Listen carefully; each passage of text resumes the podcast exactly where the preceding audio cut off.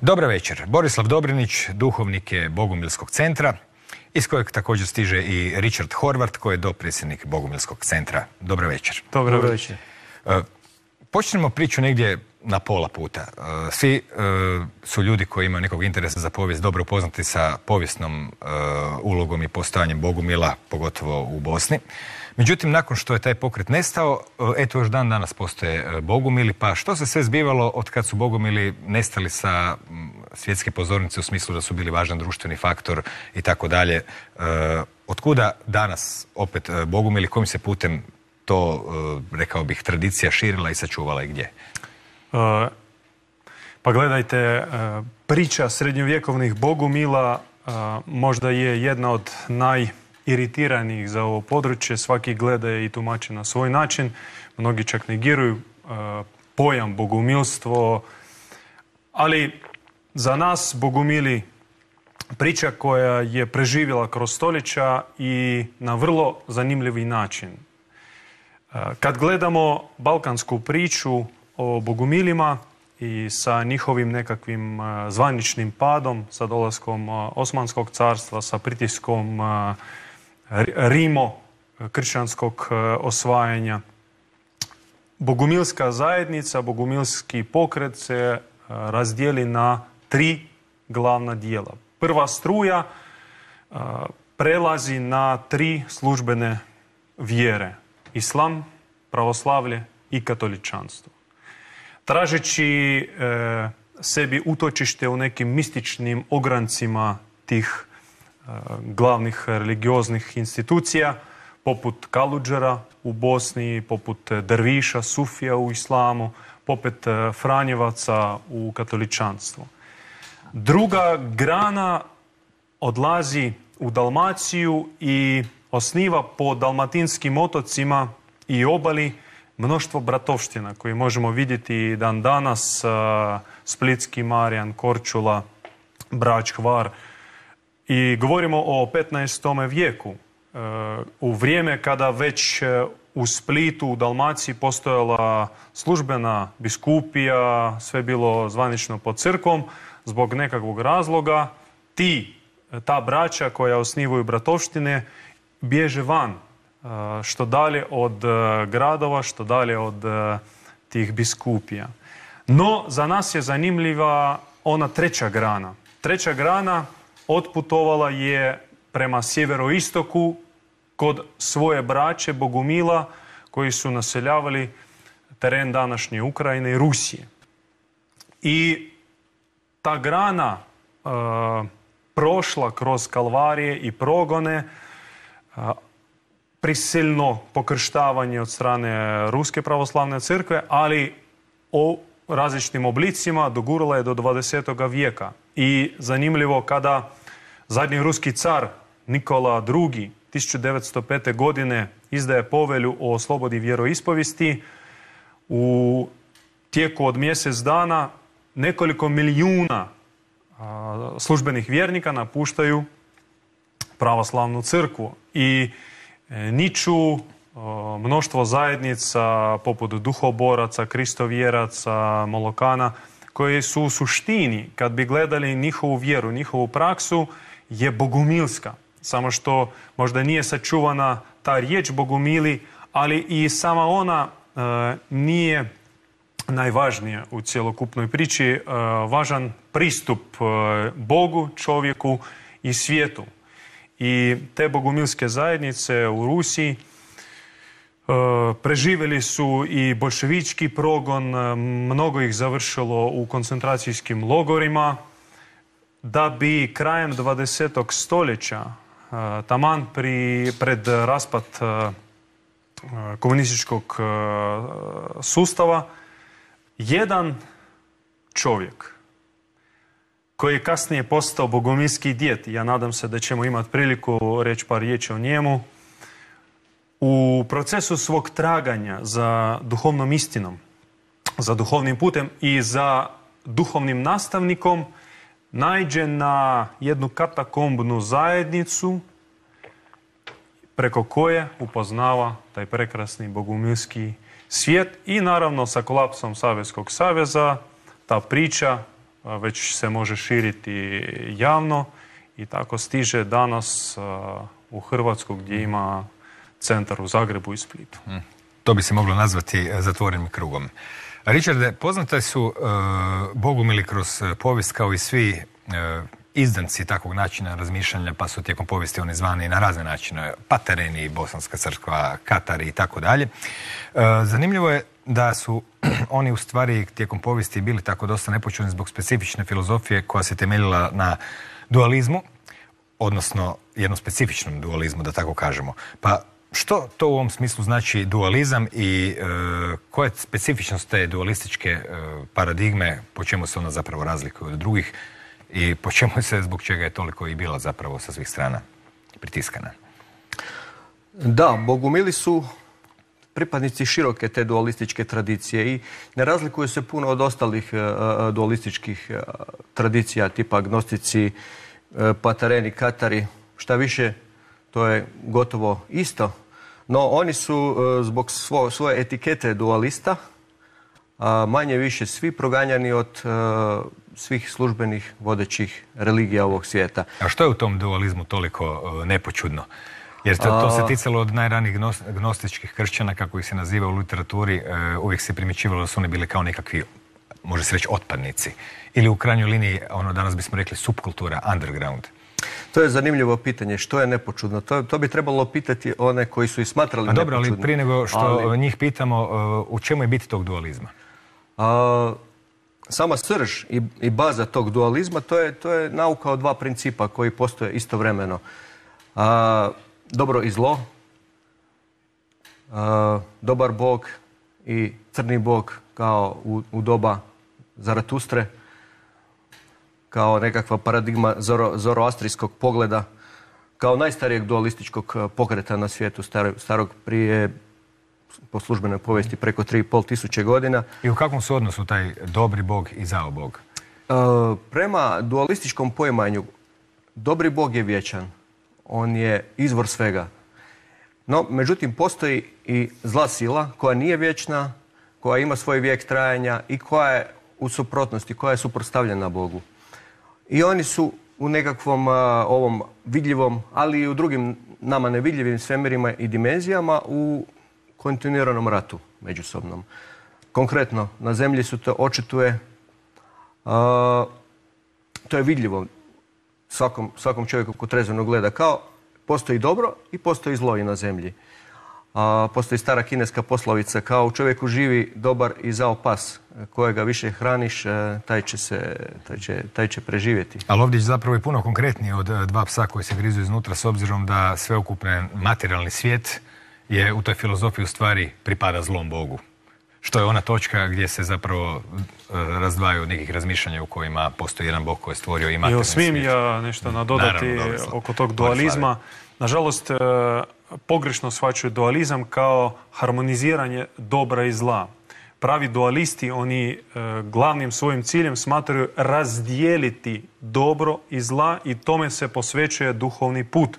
Proučavanju svoje pale prirode i pobjeđivanju je. E, isto tako u svijetu treba pripoznati što je zlo, tome posvećena gnoza, da bi se držao što dalje od toga zla. Dakle, konačnim ciljem dualista smatra se pobjeda dobra. To je vjera, u to se vjeruje, e, to je praksa, to se prakticira i za razliku od postojeće monističke paradigme, od riječi monos, da sve potiče od istoga izvora. I dobro, i zlo, i svjetlo, i tama, i život, i smrt. Dualisti oni smatruju da sve što je dobro u ovom svijetu, u ovom čovjeku, oko nas, proizlazi od dobroga oca. Sve što je loše, sve što je e, lukavo, e, sve što ubije, e, nasilje, proizlazi od zloga suparnika koji se inati da postane Bog i u nekom segmentu uspijeva. Zato postoje u mnogim tradicijama taj ostatak dualističke priče o knezu Tame, Ahrimanu, Sotoni, Džavolu, nekoj crnoj snazi.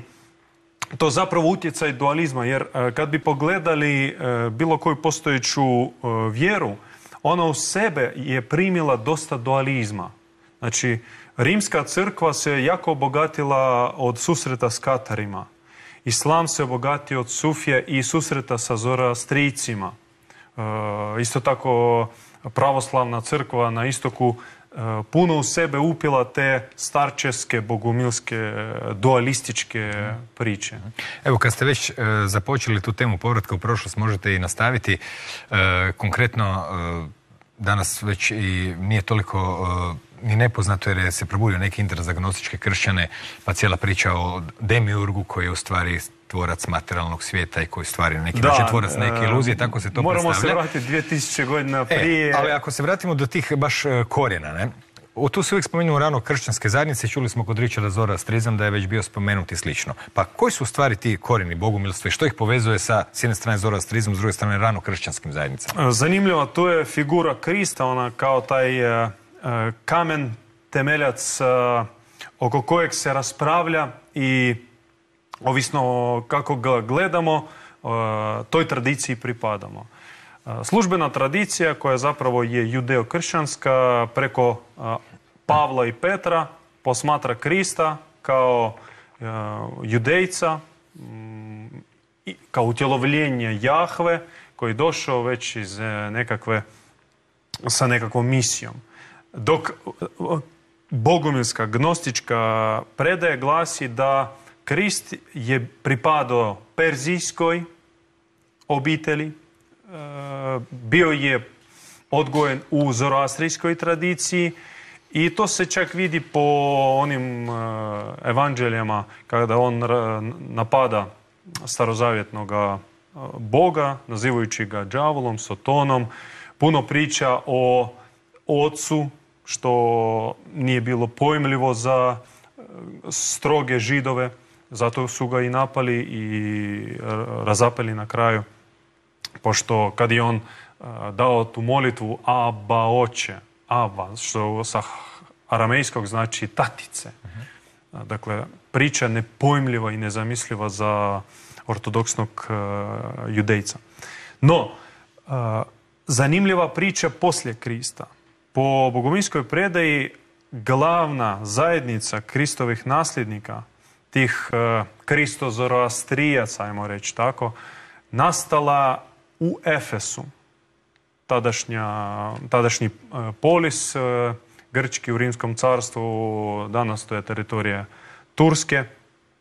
I tamo 16 godina je provela majka Isusova, Marija, sa apostolom Ivanom, Andrijom i još ostalim učenicima i od tuda počinje E, povijest Ivanove grane. Bogumili pripadaju Ivanovoj grani, po apostolu Ivanu, ne Petru i Pavlu, nego Ivanu. Ta Ivanova grana se širila na vrlo ljubazan, miran način. Nisu nikad bili radikali, nisu nikad tražili e, zvaničnog odobrenja od e, vladara, niti administrativne podrške kako bi osvajali područja i pokrštavali vatrom i mačem.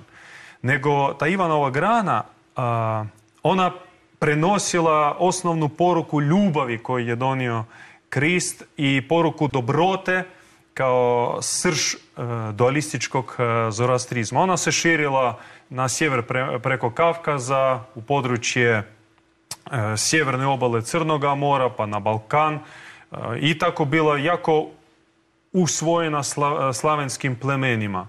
Otputovala je i kod Kelta, u Francusku, u Španjolsku, Britanske otoke i e, ta priča skroz je neistražena. Malo se priča o nasljednicima apostola Ivana, apostola Andrije. Svi mi znamo biografiju Pavla, Petra, ali o Ivanu i nasljednicima te Ivanove grane ne znamo ništa i to je jedna priča koju još treba ispričati. Mhm. Dobro, e, neka ovo bude tek početak. Znači, e, kada pričamo o bogobilskom pogledu, već smo ponešto mogli naslutiti o pogledu na e, odnose prema distribuciji, da tako kažemo, dobar i zla u svemiru. Ali kada svrnemo pažnju na baš razmišljanja o Bogu, o čovjeku, o ovom svijetu, neki stari narodi su koristili izraz maja, iluzija, danas isto čuju pojmovi 3D i tako dalje, što sve ima veze sa načinom kako naša percepcija i tako stvara zapravo u našim centrima u mozgu sliku. No, kakav je bio bogumilski pogled e, na to trojstvo koje možemo nazvati tako svijet, čovjek, Bog? Da, to je zanimljivo. U, dosta aspekata se razlikuje od nekakvih e, pogleda službenih institucionalnih e, religija. Naime, Bogumili Boga gledaju kao oca. Kao ljubećeg oca. U njemu nema zla, nema osude, nema, on ne iskušava, nema krvave žrtve, ne traži, ne ubija, ne šalje bolesti. Apsolutno nikakvog zla u njemu nema. Bog prema Bogumilima tajanstveno obitava na visokim nebesima u dimenziji koja je izvan ove trodimenzionalne matrice u kojoj mi živimo i koja je za većinu ljudi jednostavno ne, nedohvatljiva. Mhm. zatim, Bog obitava isto tako unutar čovjeka, u njegovom duhovnom srcu. duhovno srce, to je, Bogumili smatraju duhovno srce je duhovni organ koji se nalazi u našim suptilnim tijelima. On nije isto što i srčana čakra po istočnim učenjima. Isto tako nema nikakve veze sa srcem, našim organom za pumpanje krvi. Jednostavno kao duhovno srce, to je mjesto odakle ta vatra kada se razvije u čovjeku božanski potencijal, kada se on raskrili, projavi, ta, ta vatra te ljubavi emanira se. Isto tako, duhovno srce možemo gledati kao mjesto od, kroz koje možemo čuti Boga, kao duhovnu savjest, njegov glas. Ukoliko, naravno, kao neki unutarnji moralni kompas, rekli bismo. Apsolutno. Taj kompas nema nikakve veze sa, recimo, indoktrinacijama, odgojem i, i, i onim e, e, normama što je moralno, što nije, što smo učili kroz e, školstvo, već to je onaj zaista onaj unutarnji kompas s kojim još Koji proizlazi iz neke prirode čovjeka. Apsolutno, iz one božanske prirode. Još je vidljivo to kod male djece, oni nekako još osjećaju šta je ispravno, šta nije. zatim, Bog je tajanstveno prisutan i u prirodi.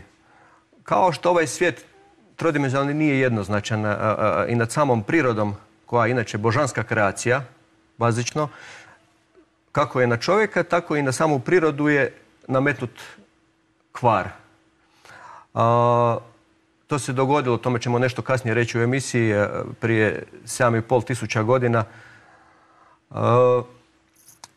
potrebno je E, potrebno je da mi nekako vidimo kroz nekakav duhovni proboj, da uspijemo uvidjeti u samoj prirodi onaj božanski dio i nekakav cilj bogumilskog e, e, puta je sjedinjenje tog svetog trojstva, kako ste ga nazvali. Znači, sjedinjenje čovjeka sa Bogom i sa božanskim aspektom u samoj prirodi. Zatim, Bog ima dva lica. Ima majčinsko i očinsko lice ili hipostazu, projavljenost. Recimo, mi kao muškarci smo pozvani projaviti taj izvorni aspekt, e, e, taj muški aspekt Boga kroz, kroz nas. E, to se očituje kao snaga volje, nekakvo liderstvo, ne mislim pritom na nekakvo pseudo liderstvo i nadvisivanje, nego jednostavno taj... taj Žrtvovanje za druge, za djecu. Otac, on, on živi djecom, on hrani djecu, on hrani obitelj, on mora hraniti svijet oko sebe. To je misija muškarca. Da, i naravno majčinsko e, lice ili projavljenost koje se očituje e, kao milosrđe, nježnost, požrtvovnost. Zatim, pogled na čovjeka. Čovjek bazično je čist on je kao dijete Boga nosi, kao svako dijete od svog oca i od majke, on nosi osobine majke i oca. I mi kao duše, ako, ako gledamo, znači ako ne gledamo se poistovjećeni sa ovim materijalnim tijelom toliko, uh, već uspijemo dopreti do, do, do ono, onoga ja koje je duša, mi smo izvorno božanske prirode, izvorno smo neiskvareni. Zlo je utisnuto u nas naknadno, opet o tome ćemo kasnije reći u emisiji kako se to dogodilo, ali to zlo nikad nije uspjelo prodireti duboko u čovjeka. Ono je na površini. Da, ono zatvara duhovno srce, da, zbog tog površinskog zla mi ne čujemo taj, tu duhovnu, tu našu savjest, taj glas Boga u nama, mi ne čujemo, ne možemo emanirati i projaviti tu, tu, tu vatru ljubavi kroz nas. Međutim, duboko ispod, mi smo netaknute, netaknute prirode. Dobro, na, poslije ćemo se vratiti do nekih drugih dijelova, sada ćemo na trenutak prekinuti da se okrenemo opet nekim povijesnim temama vezanim uz bogumilstvo. Pa eto, mada se bogumilstvo pod raznim imenima širilo srednjovjekovnom Europom, njen je centar dugo se smatralo bio u Bosni, gdje je nadalje preživjelo. A također je imalo i značajan utjecaj na društvo svog vremena.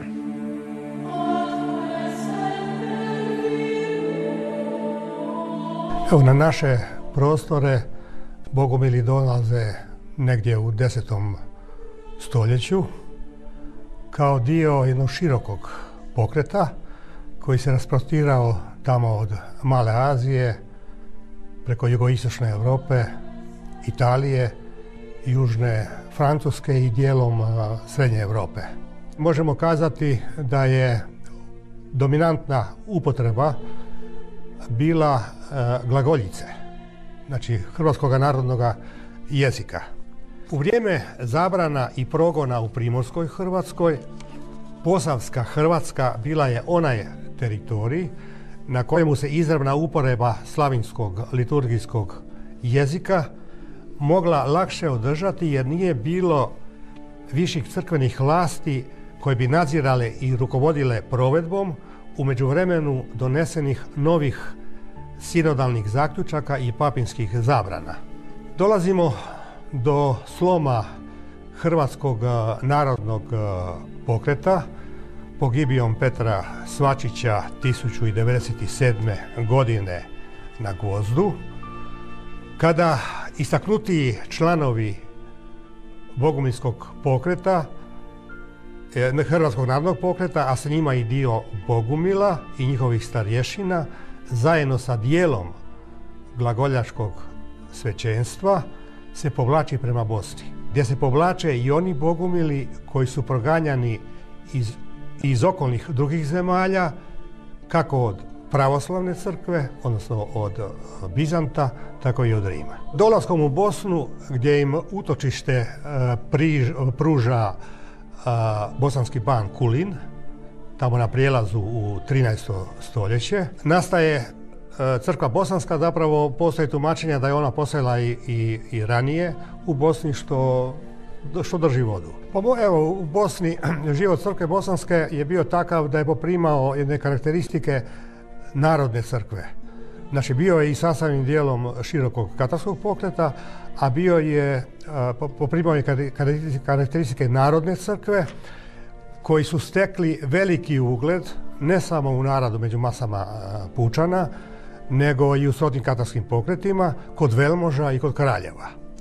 Ljudi e, su ih e, doživljavali i nazivali milim, dobrim ljudima, zato i naziv Bogumili, koji su u duh onoga vremena unosili jedne sfere, nove sfere koje su izlažile, izlazile iz, iz srca, a to se ne da sakriti. I u okolnostima prijetićeg progonstva rasta brojnosti katoličkog i pravoslavnog svećenstva i diplomatsko-podrivačkih aktivnosti, bosanski kralj Tvrtko I negdje u drugoj polovici 14. stoljeća priznaće prvenstvo crkve bosanske, e, dopustat će da Katari koji su bili progađeni iz Europe dođu u Bosnu ili da se ondje uče bogumilstvu, ili da ondje potraže zaštite utočiše ukoliko im je bilo potrebno. Ugled i povjerenje koje je uživala crkva bosanska prepoznatljivi su i na diplomatskom području, a o tome svjedoči poglavito Dubrovački arhivi koji su bilježili sve u odnosima Dubrovačke republike i, i Kraljevine Bosne, pa tako isto i bilježili imena krstijana koji su sudjelovali u različitim posredničkim misijama koje su nastale u odnosima znači, između te dvije, te dvije države. Tu se naročito istakao recimo krstjanin Vlatko Tumurlić, negdje 20. godina 15. stoljeća, koji je čak 20 godina vršio posredničke misije i pro tome bio uvijek cijenjen i zadržao je svoju crkvenu posebnost, koji je imao i Dubrovčani su imali u njega povjerenja. Glavna optužba protiv Bogomila bila je ta da su manihejski dualisti koji su povezani sa katarskim pokretom.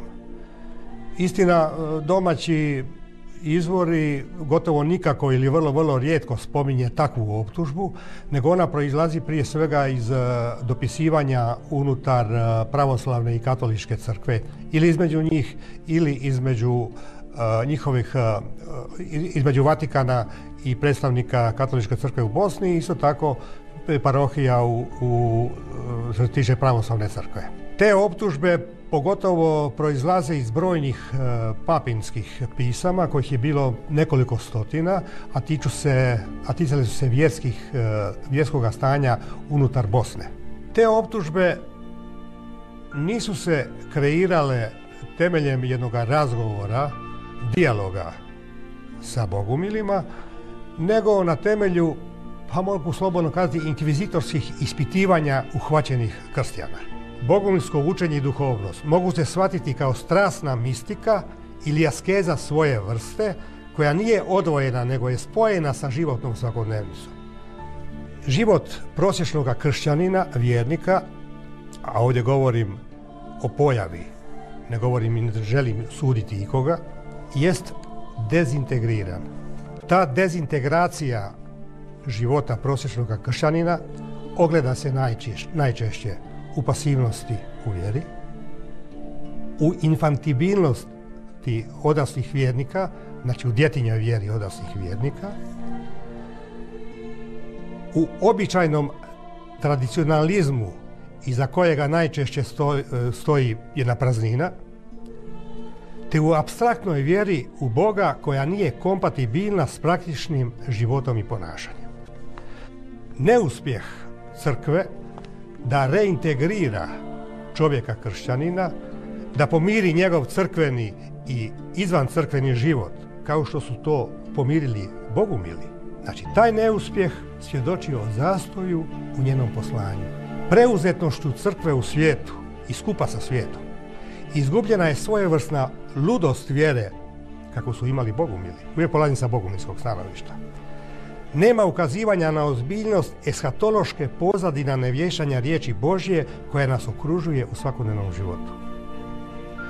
Produktivnost evangelizacije s neumernim pozivanjem nekako fluidno, maglovito, opće dobro, učinkovitost zalaganja u odnosima među državama i putem nacionalnih i nadnacionalnih asocijacija u čemu je službena crkva uvijek ima nekoga svoga predstavnika, znači nije odmaknuta od svijeta, nego je u svijetu, sasvim je upitna. Jedini rezultat drugog Vatikanskog koncila sa svojim, ako se sjećamo, onda optimizmom, povjerenjem u svijet, u svjetovne institucije, je taj da imamo prisutan proces dehumanizacije ljudi, jedan udar na čovjekovu savjest i na naravni moralni zakon čovjekov, dakle na sve ono što su najviše cijenili upravo bogumili. Šta su bogovi napravili? Beskompromisno su stali na stanu dobra. Na način da su savjest, pitanje savjesti postavljali na prvo mjesto vrednota. I danas rasprava o savjesti čovjeka, znači protiv koje danas ide bitka i dehumanizacija ljudi, de facto je bavljenje pitanjima religioznim, religiozne naravi par excellence.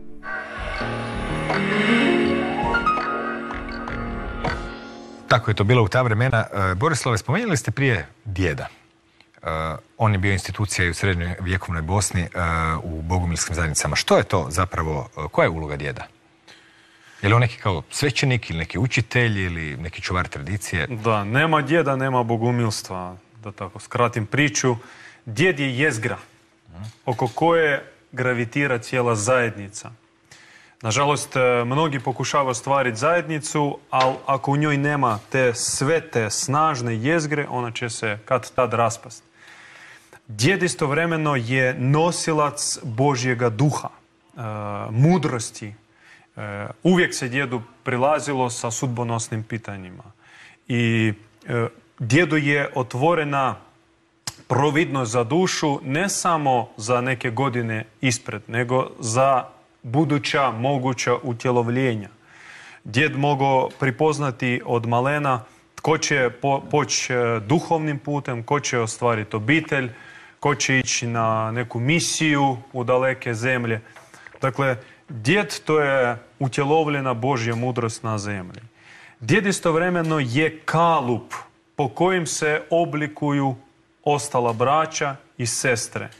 Uh, on postavljen kao taj model uh, na zemlji, kao savršeni, kao ispred nas, ali ne da mi ga veličamo i uh, neke poklone, nego da ga gledamo kao uzor po kojem naštelavamo svoju nutarnju duhovnu prirodu.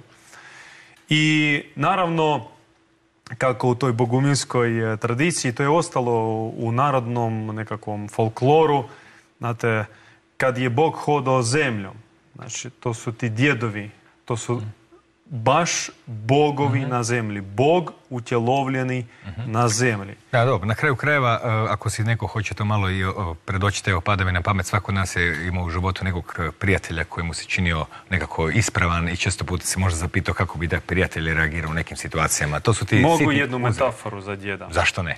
Znači, e, na zemlji postoje mnogo Herkula, ajmo reći, junaka koji trude se da čine neke pothvate u različitim područjima sa dobrom namjerom. I ih zna biti ne puno, ali ih ima. Dok onaj atlas koji drži nebo uvijek je jedan. I taj atlas, to je taj djed. Znači, može biti puno savršenih. Puno naprednih. to je drugim riječima mudrost koja usmjerava snagu. Tako bi se mogli e, slobodno reći, s obzirom da ovi Herkuli bez tog središnjeg, e, središnje osijeka da bi djeda nebo će se srušiti na zemlju. Mhm. Kada pričamo o bogumilskim zajednicama, može li se tu govoriti o nekoj e, kulturi života, nekom načinu življenja ili je uglavnom vezano uz introspekciju, kako su te dvije stvari prožete? možda najzanimljiviji opis života u bogumilskim zajednicama se može iščitati iz jednog zapisa koji je moskovski metropolit u 17. stoljeću dao kao nekakav naputak, algoritam kako prepoznati heretika. On ne pije, on ne puši, ne jede meso, ne laže. ovo danas izgleda malo komično, no to je tako bilo jednostavno. I to otrtava nekako bogumilsku prirodu s naglaskom na održavanje unutarnje čistoće. Bogumili su se kako i prije u srednjem vijeku, tako i danas trudili tu čistoću dovesti do razine djevičanske čistoće, apsolutne čednosti, poput kao kod djeteta, neiskvarenog djeteta. Recimo, poznata je ona izjava Isusa Krista, ako dok ne postanete, dok se ne obratite i ne budete poput e, male djece, vi ne možete ući u kraljestvo nebesko. I na neki način to je nekakva osnovna misa, osnovna nit vodilja kada koja Bogumile vodi i, i kreira njihov zajednički suživot. Postoji krugovi, prstenovi unutar bogumilskih zajednica kako i prije, tako i danas. znači, uski vatreni krug koji živi izrazito asketski, oni daju svoje zavjete djevičanstva, života u čednosti, zavjet nesebičnog služenja i e, zavjetovanje na bratstvo. Zavjetovanje na bratstvo recimo... A ovo je širi krug? Širi krug. E, to su ljudi koji žive u obiteljima, imaju djecu, međutim oni se trude i nastoje živjeti po bogumilskim mhm. vrednostima. Dobro, eto, prije ste spomenuli, e, Borislave, neke izvore znanja. I također ste spomenuli da se može pratiti utjecaj Bogumila na ove paradigme, kulturu, narodnu vjeru i slično, e, da je to negdje tu uvijek zaostalo, kao što su često nove religije nekako apsorbirale i prihvatile mnoge stare stvari pod nekim drugim nazivom. Pa koji su ti e, izvori znanja? Da, sad će mene napasti predstavnici službene znanosti, pošto ulazimo u područje za njih e, nedostupno. Postoje samo dva izvora znanja za bilo kojeg duhovnog čovjeka.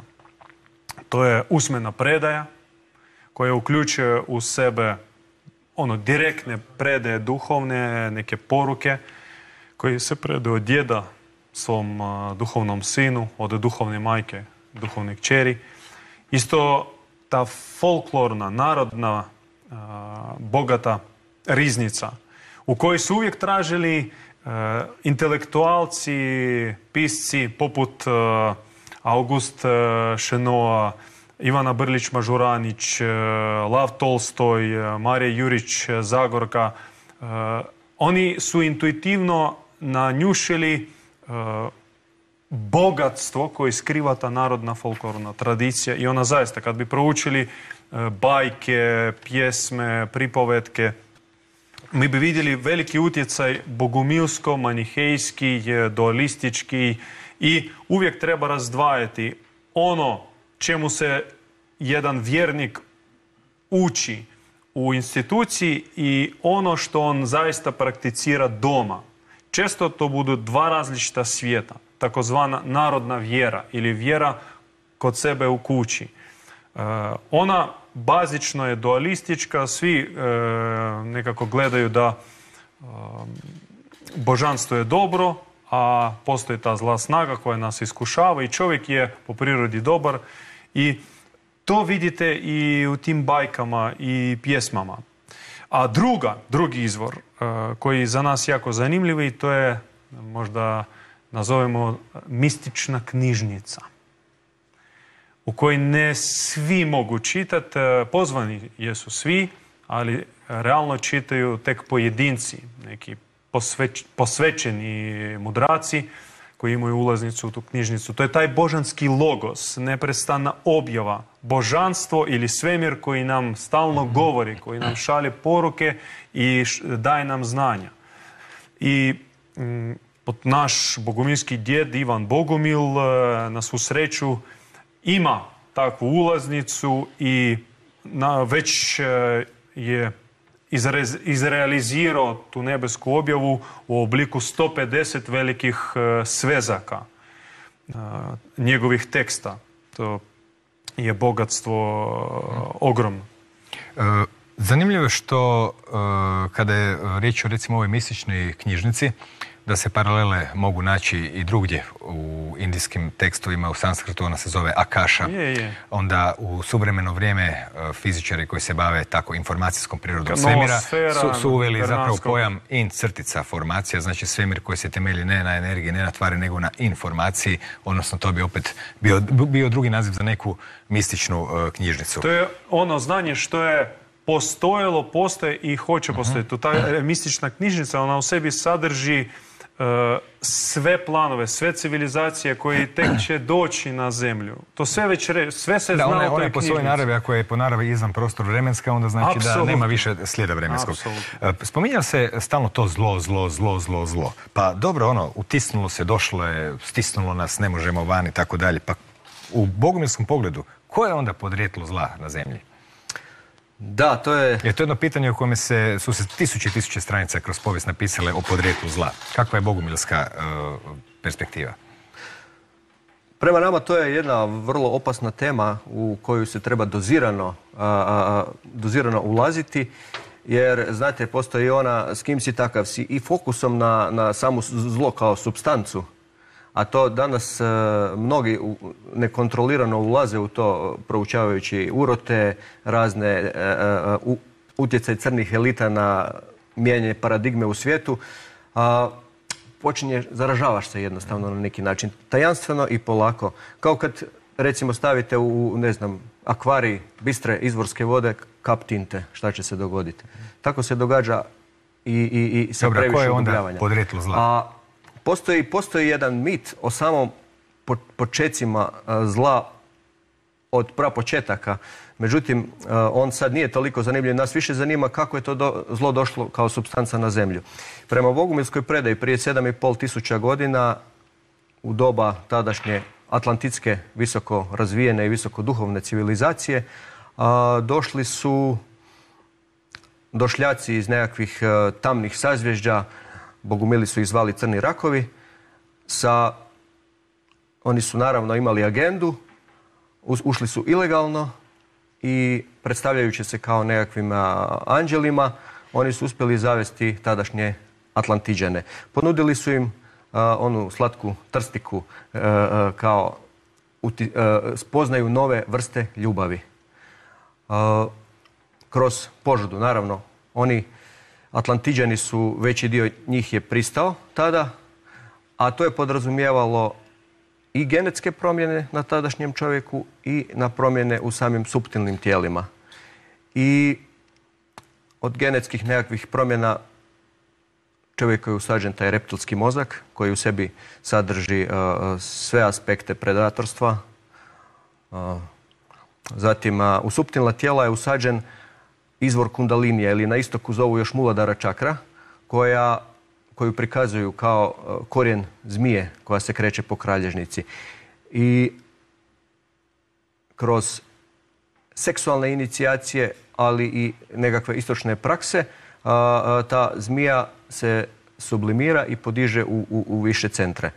I sve to na neki način e, e, zatvara onu božansku prirodu. Kao da se stavlja nekakav flaster, neka mrena na duhovno srce. Firewall. Točno, firewall. I to se jednostavno, taj pad se dogodio tada i mi, može, može se reći, ili potomci tadašnjih Atlantiđana ili, ili neki od nas i, i po ko zna koji put utjelovljeni Atlantiđani, živimo posljedice tog pada. Kao nismo čitali ona sitna slova na ugovoru. Mhm. Drugim riječima, to je jedna priča koja se prenosi od samih početaka bogumilstva. E, je, geneza zla je pitanje koje će uvijek e, mučiti čovječanstvo, možda sve dok se ne ostvari nekakva božanska civilizacija i e, nije sad stvar metafora i terminologije. Svaka zajednica, ona ima svoj jezik i objašnjava na svoj način. Poentirano bogumili tvrde da zlo je povezano sa požudom, pohotom, pohlepom, što čovjek je primio u sebe i to se razvija u mnoštvo oblika. I pobjedom požude u sebi, ugašavanjem tog žarišta, oču, trebam, želim, čovjek se oslobađa od zla. Glavna poruka Bogumila da zlo nije fatalno.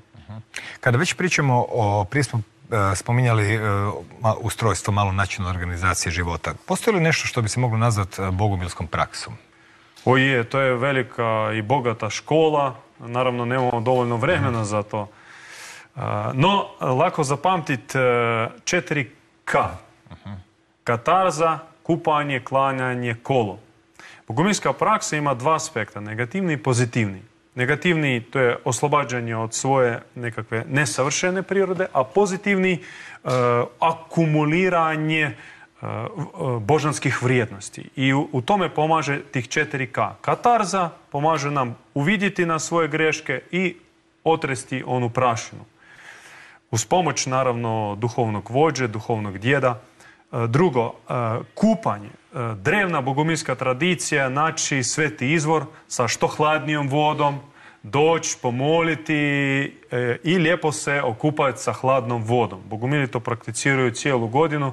Ako živite na moru, prakticirajte zimsko kupanje u moru. Druga dva ka? E, klanjanje. E, klanjanje Bogumili koristi kao polet. Čovjek koji je izgubio anđelska krila može poletiti uz pomoć klanjanja. Klanjanje vatreno, klanjanje ozareno. I četvrto, to je baš pravo bogumilsko kolo nije uz rakiju i uz e, gusle, nego uz vatru duha, uz bratski spoj, e, kao vatreni vihor, e, bogumilska zajednica uznosi se na visoka nebesa, istovremeno privlači na zemlju tu energiju svjetlosti, energiju dobrote. Mhm. Ovo je bilo doista sažeto i ovako moderno, 4K. Da. Tako se danas rade stvari. Pa evo, za kraj ove priče o Bogumilima, što bi bilo vaše gledište sa koje bi bile te stvari koje su se tu sačuvale, koje bi možda današnjim generacijama bile iz nekog razloga privlačne, aktuelne, korisne, zdrave. E, što bi tu bilo za onog ko možda nije voljan sad se jako posvetiti, ali da ipak e, neko znanje koje u praksi može imati bilo kakav naziv, koje bi bilo recimo prikladno za današnji svijet i današnje ljude, današnje generacije? Mi danas živimo na zalasku tako jedne epohe koju na istoku zovu Kali Juga. U staroslavenskoj kulturi su to e, nazivali noć svaroga, odnosno kad Boga nema na zemlji. I koliko će ta agonija još ove, ove civilizacije trajati, e, nama nije otvoreno, no ona je pri kraju. I Bogumili nakon 700 godina života u katakombnim uvjetima, o čemu smo ranije rekli, sada se ponovo otvaraju svijetu.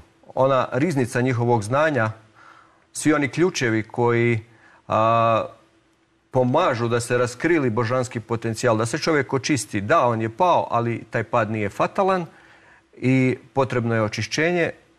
Postoje ključevi, Bogu nisi, nisi kriv za grijeh i tako nešto. Apsolutno da nisi mhm. kriv, ne. potrebno je očistiti se od toga. Jednostavno vratiti onom koji je bi, ubacio tu I kako bi to, recimo, moglo biti primjenjivo na svakodnevni život suvremenog čovjeka? to u ovom trenutku po nama nije, nije za sve ljude prihvatljivo, apsolutno. No postoje pojedinci u ovoj fazi zalaska mhm. ove civilizacije. Postoje pojedinci koji, čije srce će se odazvati na mhm. tu riječ, koji će prepoznati to kod mhm. sebe. I oni će, oni će biti kao ledolomci, oni će učestvovati u toj civilizacijskoj promjeni. Znači li to da će se ljudi promijeniti u dvije vrste, dvije struje. Da. S obzirom da iz ovoga to slijedi, s obzirom da, da, I mi ćemo vidjeti da taj rascijep e, povećava se svakom godinom i to se e, može vidjeti. Jedni će krenuti prema tehnokratizaciji, dehumanizaciji i, i će to rado prihvatiti kao uh, omamljeno nešto i dugo iščekivano. Mhm dok pojavit će se struja i ona polako, kao onaj mlazić, potočić, pola, na početku slabi, ali sve veći i veći i veći, da pretvori se u bujicu, to će biti oni koji tragaju za pravednošću, za dobrotom, za zajedništvom i suživotom po nekakvim univerzalnim vrijednostima. Uh Borislave i Richarde, hvala vam puno na, inspirativnom razgovoru i do neke sljedeće prilike doviđenja. Ako dobri Bog da. Kako drugačije. Hvala i vama na pažnji. Eto, Bogumile se može promatrati kao povijesnu društvenu pojavu, također i kao religioznost e, što podrazumijeva, koja podrazumijeva usmjerenost ka duhu i nematerijalnim izvorima postojanja. No pitanje je uopće mogu li se ta e, područja e, na pravi način odvajati. U bogomilstvu živi koncept e, religioznosti u kojem čovjek stapa čitavog sebe, humanizam, etiku, život, religioznost, ako je po svojoj najdobljoj biti, kao kako je to rečeno u jednoj knjizi, religioznost, raspoloživost srca i duše i zauzimanje osobnog stava, ona će postati autentičnom ako se tako i živi i biti nešto potpuno drugo od religioznosti koja se temelji na recimo življenju po arhetipovima stvorenim tradicijom, običajima ili navikama.